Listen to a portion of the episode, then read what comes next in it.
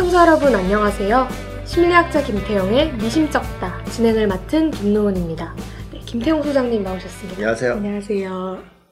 오늘은 근대 철학, 심리학의 토대를 마련하다 영국편에 대해 김태형 선생님과 이야기 나눠보겠습니다.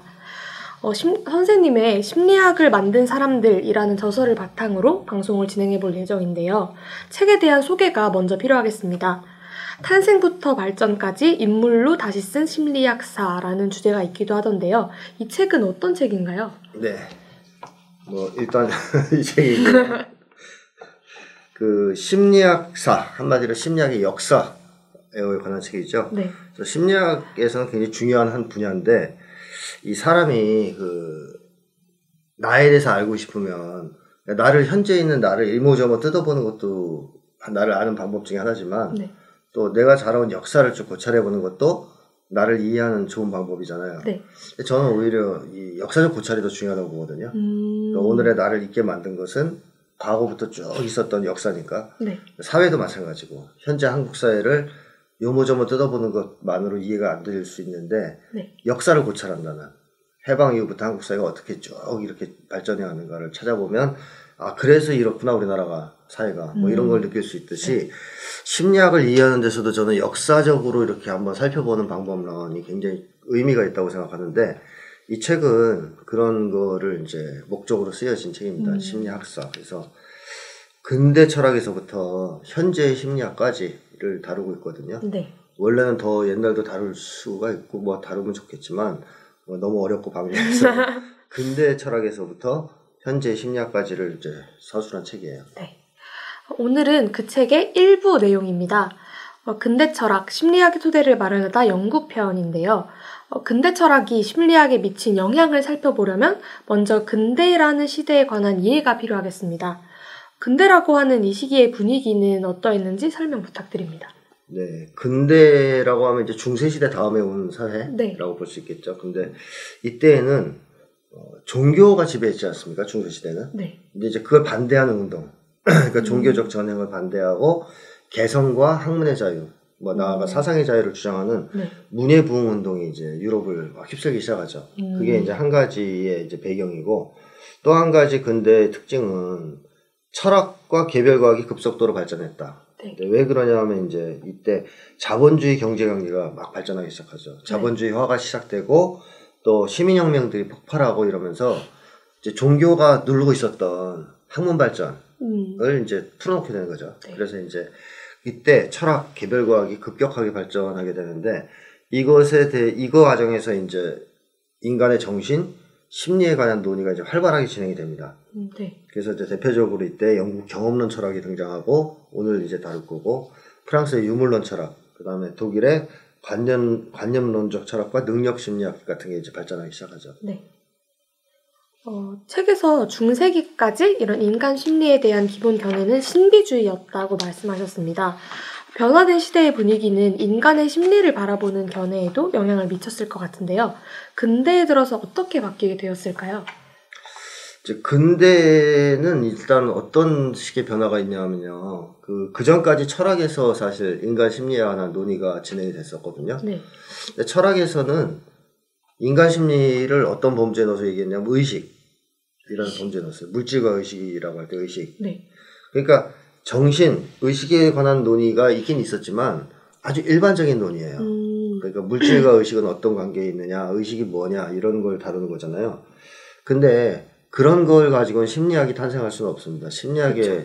연구 주제는 현실적으로 체험되는 이런저런 의식 현상에 관한 논의.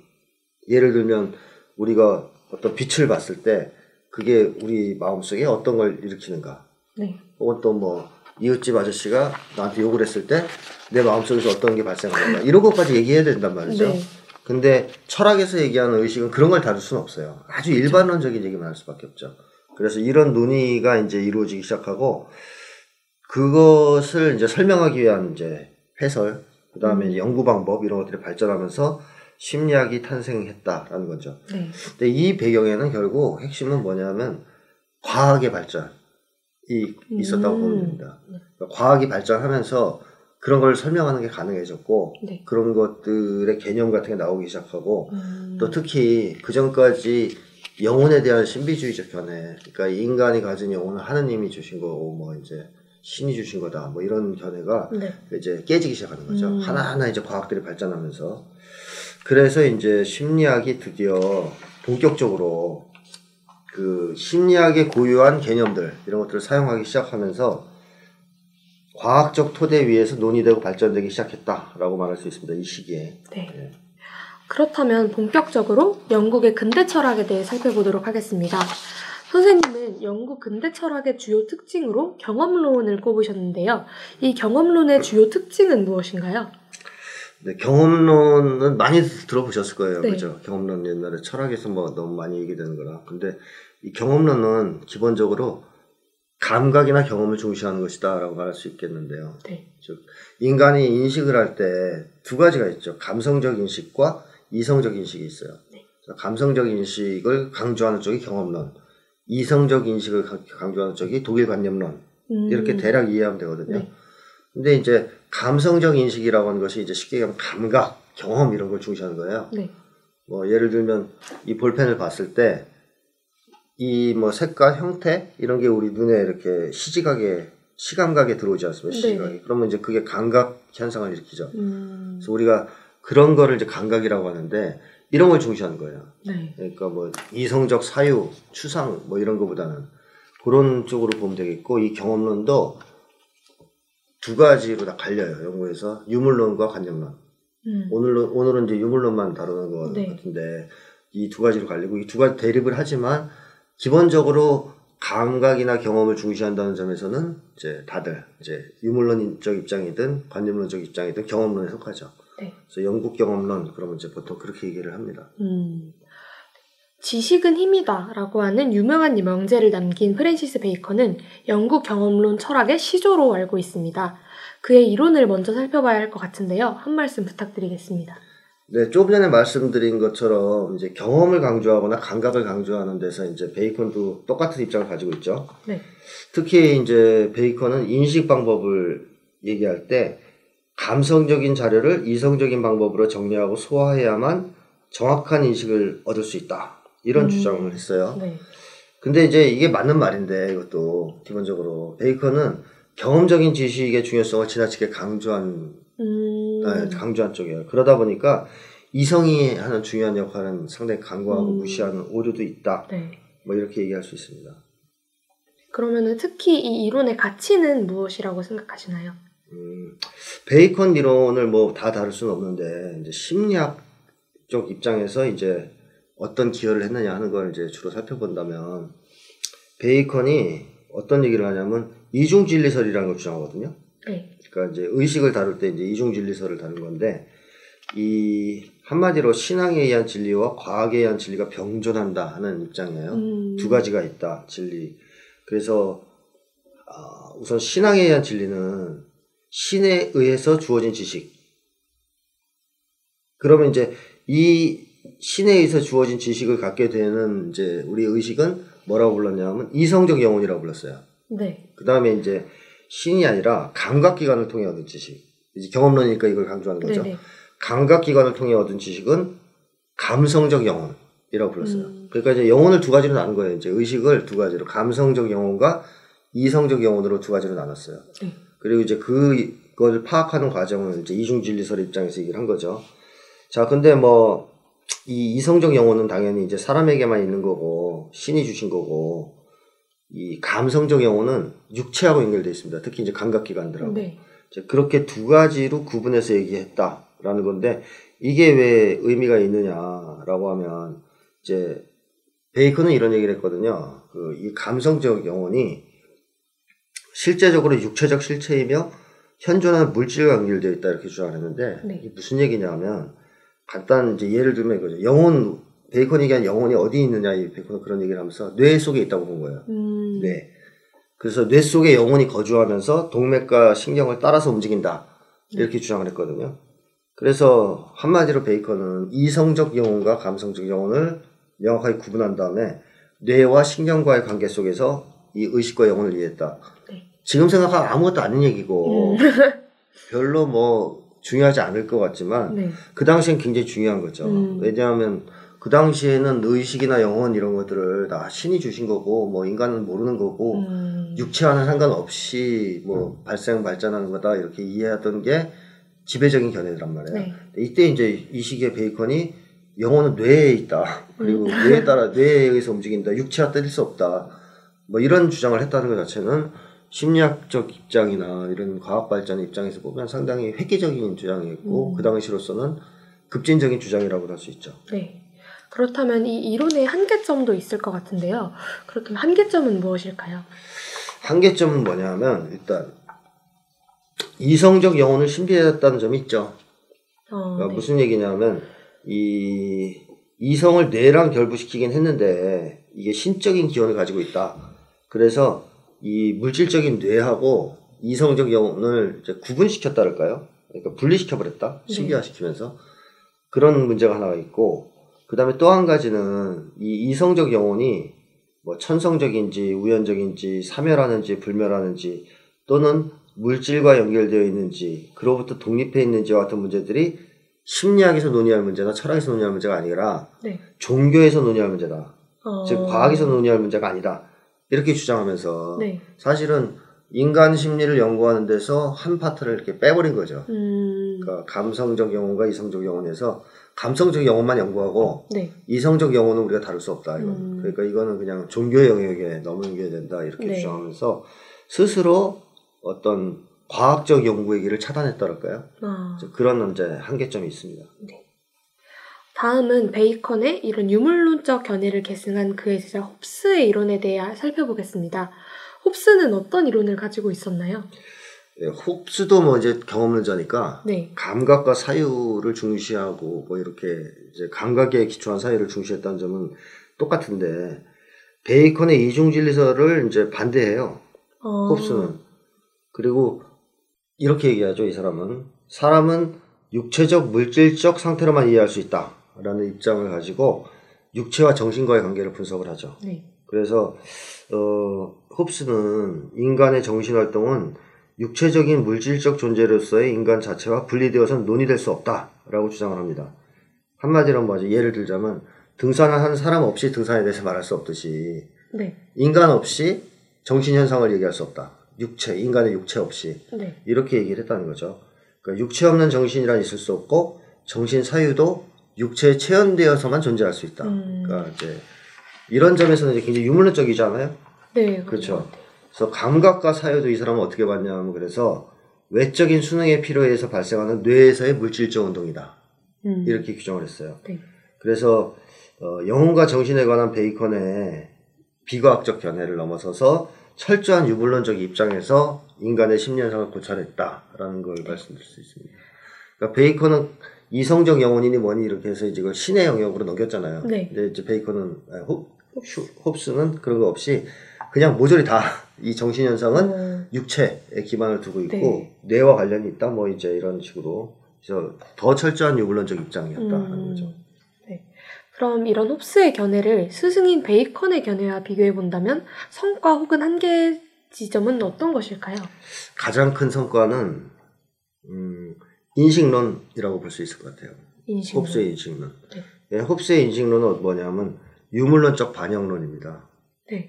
이건 많이 어디서 들어보셨을 수 있는데 마르크스주의의 기본적인 견해가 반영론 아닙니까? 그렇죠. 네, 그러니까 그 시초가 거의 여기에 있다라고 해도 음. 과언이 아닐 정도인데, 자 어쨌든 유물론적 반영론의 기초에서 인간의 모든 지식은 감각기관이 제공한 것이다라고 선언했어요. 네. 그러니까 다시 말하면 뭐 예를 들면 볼펜이라는 개념, 관념은 뭐 하늘에 의해서 주어진 거, 신에 의해서 주어진 거, 생득적인 거 이런 게 아니고 네. 이 볼펜이 있으니까 객관적으로 음. 우리 머릿속에 볼펜이라는 관념이 생긴 거다. 이런 식으로 이제 이해했다는 거죠. 네. 이걸 반영론이라고 그러죠. 네. 우리 머릿속에 있는 모든 거는 외부의 세계에 있는 어떤 객관적인 존재들이 반영된 것이다. 네. 뭐 이런 견해거든요. 그래서 이런 주장을 하면서 감각은 객관적 사물이 우리의 감각기관에 작용한 걸, 결과라고 이제 설명을 했고 이거 상당히 정확한 설명이에요. 네. 그 다음에 이제 감성적 경험과 감성이 인식의 출발점이다. 또 인식의 원천이 객관적인 물질 세계다. 이거는 사실 마르크스주의 견해와 거의 같아요. 어... 인식의 원천이 객관적인 물질세계라고 보는 거는. 네. 그런 정도로 어, 어, 인식론에 있어서 굉장히 발전된 견해를 음. 표명했다라고 말할 수 있죠. 네. 아, 한계는 그리고 이제 그렇다면 한계는 뭐냐? 이제 한계가 뭐냐면 인간의 인식 과정과 사유 과정을 뇌의 속성과 결부시켜 이해를 잘 못했다, 이해하지 어, 못했다. 네. 그래서 예를 들면 만족, 쾌락, 불만, 고통과 같은 감정들이 뇌가 아니라 심장에서의 특수한 음. 운동이다. 뭐 이렇게 이해를 했어요. 네. 이거는 이제 뭐랄까요? 스승인 베이컨보다 약간 더 후퇴한 거죠. 오, 네. 왜냐하면 인간 심리를 뇌와 신경 거의 연결시켜서 이해했잖아요. 그쵸. 베이컨은 그 이성적 영혼을 좀 이제 배제시켜서 그렇지. 네. 그런 것보다 오히려 더 좀 비과학적으로 된 거죠. 음. 이건 심장에서 됐다 뭐 이런 식으로. 요즘 같으면 이제 웃는 우, 음. 웃을 수밖에 없는 얘기인데 어쨌든 그래도 이 홉스는 의식과 심리에 관한 유물론적 견해를 제창을 했기 때문에 정신을 인간의 육체와 분리되어 독립적으로 존재하는 것으로 이해했던 기존의 비과학적 견해들을 극복하는 데 상당한 도움이 됐습니다. 네. 그러니까 그 전에 일반적 견해는 정신은 육체와 상관없다라는 거예요. 네. 일반적으로. 근데 이제 홉스는 거기에 이제 결정타를 내리면서 육체와 분리할 수 없다. 음. 이렇게 얘기를 했죠. 네. 그렇다면 홉스의 이러한 견해는 그 이후에 등장한 인간 심리에 대한 견해들에도 많은 영향을 미쳤을 것 같은데요. 구체적으로 어떤 영향을 미쳤나요? 그 지금까지 말씀드린 것도 영향을 미쳤고 네. 또 하나 이제 홉스가 후세에 큰 영향을 미친 게 뭐냐면 인간관이거든요. 음, 인간에 네. 대한 견해. 뭐 또 좀 그중에 핵심은 감정에 관한 견해라고도 말씀드릴 수 있는데 홉스는 인간을 육체적 욕망을 추구하는 존재로 이해했어요. 네. 근데 이게 이제 무슨 얘기냐면 이제 좀 더 정확하게 얘기하면 인간은 자기 보존에 대한 욕구, 즉 개인의 육체적 보존을 주요한 본능으로 가진 존재라고 봤습니다. 네. 이게 무슨 얘기인가요? 그러면 결국 요즘 많이 듣는 얘기 아니에요? 음. 그러니까 인간은 결국 개인의 이제 육체적 생명을 보존하기 위한 자기 보존 본능을 네. 가진 존재다란 말은 요즘에 진화론에서도 쓰는 거고 진화 심리학 같은 데서도 음. 미국의 행동주의 심리학이나 이런 데서도 계속 이 관점이 있거든요. 네. 그러니까 인간은 기본적으로 이기적인 존재라는 거죠. 아. 육체적 생명을 보존하기 위한. 네. 그래서 뭐 그런 견해인데 그래도 이게 그 당시에는 요즘에는 들으면 좀 화나는 얘기일 수 있지만 그 당시에는 네. 상당히 획기적인 거예요. 음... 유물론적 입장에서 보면. 네. 왜냐하면 그 당시까지는 인간은 뭐 하느님이 주신 걸 뭐 임무를 수행하는 존재라든지 뭐 허스, 허소리 막 했잖아요. 그런데다가 이제 홉스는 아니다. 그냥 인간은 음. 육체적 생존, 생명을 보존하기 위해서 자기 보존을 위해서에 대한 욕구를 가진 존재다. 네. 이거는 다윈의 진화론하고도 거의 비슷한 얘기거든요. 음... 그렇죠. 그런 점에서 본다면 결국 인간은 뭐 자기 보존에 대한 욕구, 육체적 보존을 추구하는 존재로 보면서 네. 이기적인 존재로 봤죠. 음. 어, 그러니까 이제 개체 생존을 최우선시하는 존재라는 얘기잖아요. 네. 그러니까 이제 인간은 기본적으로 이기적이다. 그래서 이제 쾌락주의를 주장합니다. 음. 인간은 그런 개인의 이제 이익을 추구하는 존재니까 네. 개인의 생존을 추구하는 존재고 개인적 이해관계가 충족되느냐에 따라서 되지 않느냐에 따라서 쾌 불쾌의 감정이 일어나고 이 쾌 불쾌에 따라 사람은 행동한다 뭐 이런 주장을 했는데 네. 이거는 또 훗날에 프로이트의 쾌락주의 이론하고도 음. 유사한 거죠. 네. 쾌락 기본적으로 프로이트도 비슷한 주장을 했으니까 쾌 불쾌에 따라 네, 사람은 행동한다. 그래서 이런 것들이 일단 후세에 상당한 영향을 미쳤고 특히 이 자기 보존에 대한 욕구를 기본으로 한다 인간이 즉 개체 생존을 중심으로 살아가는 존재다. 그걸 목적으로 본능 삼아 이런 주장은 이제 행동주의 심리학, 진화 심리학 등에 아주 지대한 영향을 미쳤다라고 음. 볼 수 있습니다. 네. 그럼 마지막으로 인간 심리에 관한 유물론적 견해를 계승한 로크의 이론에 대해 살펴보겠습니다. 어, 영국의 유물론적 철학을 완성한 학자로 평가되는데요. 그런 로크는 어떤 이론을 가지고 있었나요? 어, 로크가 가장 관심을 가졌던 건 뭐냐면 인간의 지식이 어떻게 감각의 기초에서 형성되는가라는 네. 거거든요.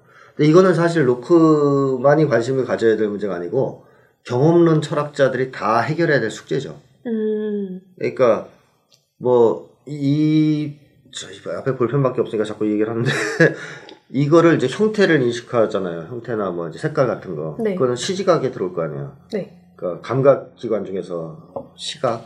그 다음에 손으로 이걸 만져보면 촉각.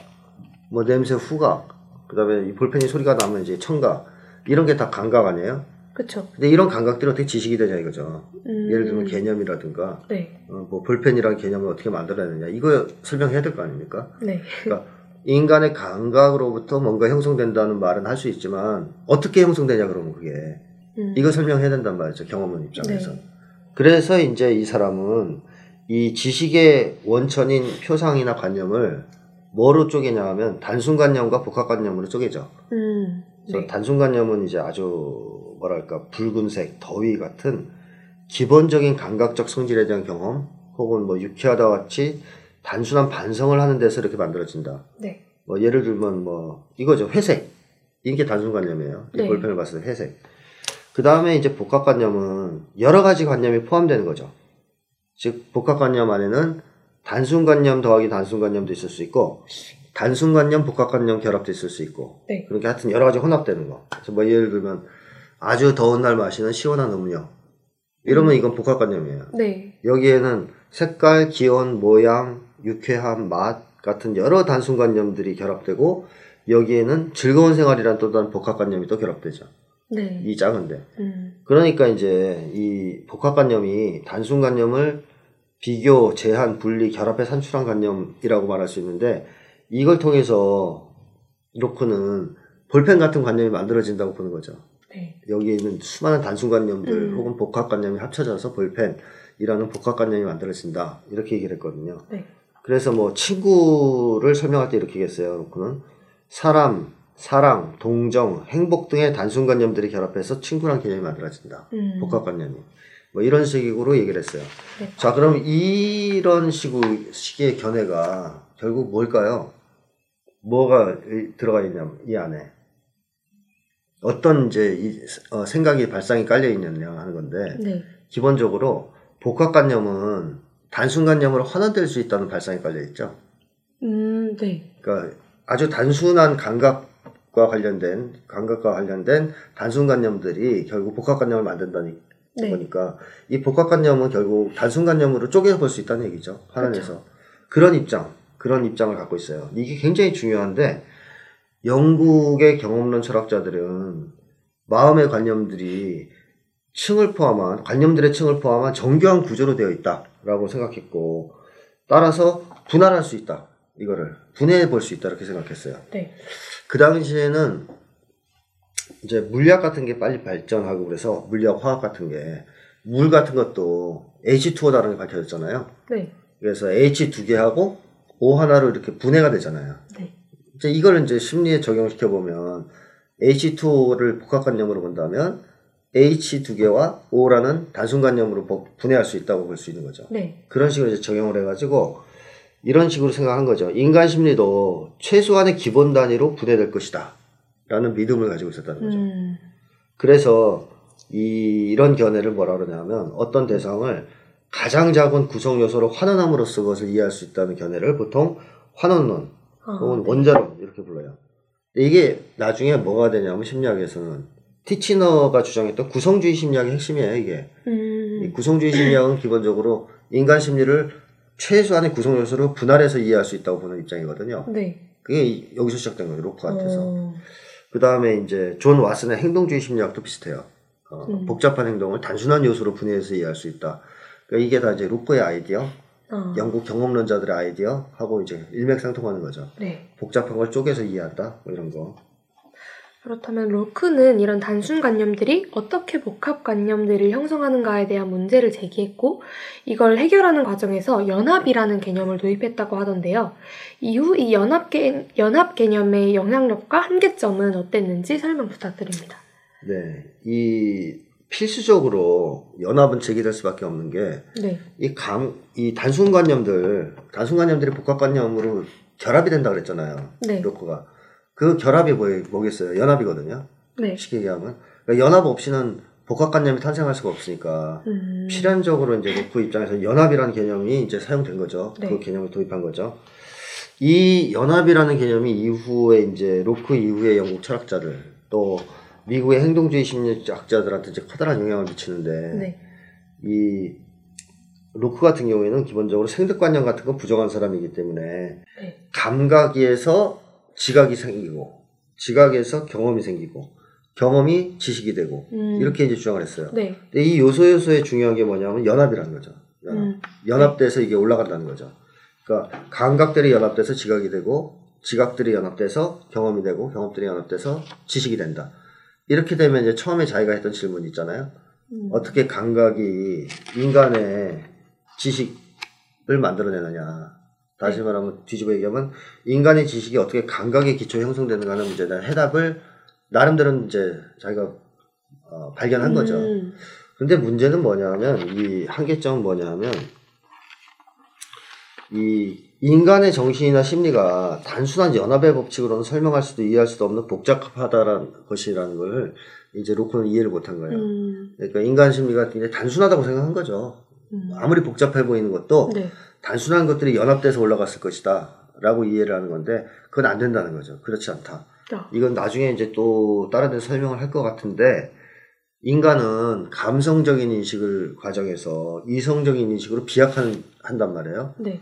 그런 것이 인간 인식 과정에 포함되는데 그걸 이제 이해를 못한 거죠. 음... 나중에 이제 피아제 같은 사람은 그걸 밝히거든요. 네. 이제 연구하는 과정에서 인간의 인식이 감성적인 인식에서 이성적인 인식으로 도약하고 비약하는 단계가 있다 한 걸 이제 밝혀내는데 네.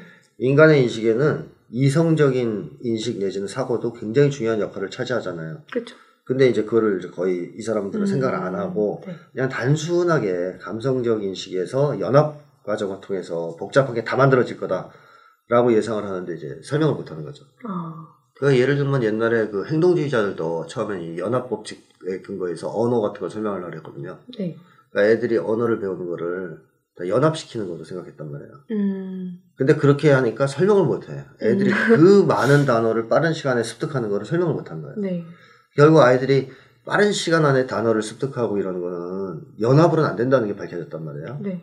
그건 어떻게 해야 가능하냐면 이성적 사유 능력이 획득되면서 음. 아이들이 이 일반화 능력 같은 거 메타인지라고 음. 심리학에서 하는데 그런 게 생겨야 가능한 거예요. 근데 그런 거에 대한 이해가 전혀 없었다는 거죠. 네. 그러면 마지막으로 한 말씀 부탁드리겠습니다. 네.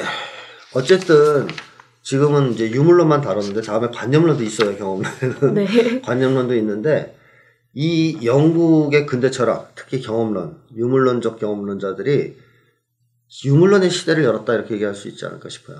어, 네. 본격적으로. 그러니까 그 전까지의 이제 심리학의 발전을 방해했던 주요한 요인 중에 하나는 또 인간의 어, 정신이나 의식을 규명하는 데서 걸림돌이 되었던 주요한 어, 요인은 종교적 세계관이거든요. 종교적인 인간. 네. 그러니까 인간 심리는 하느님이 주신 거다. 음. 뭐 꿈꾸면 하느님이 계시다. 뭐 이런 식으로 자꾸 생각하던 시절이니까. 네.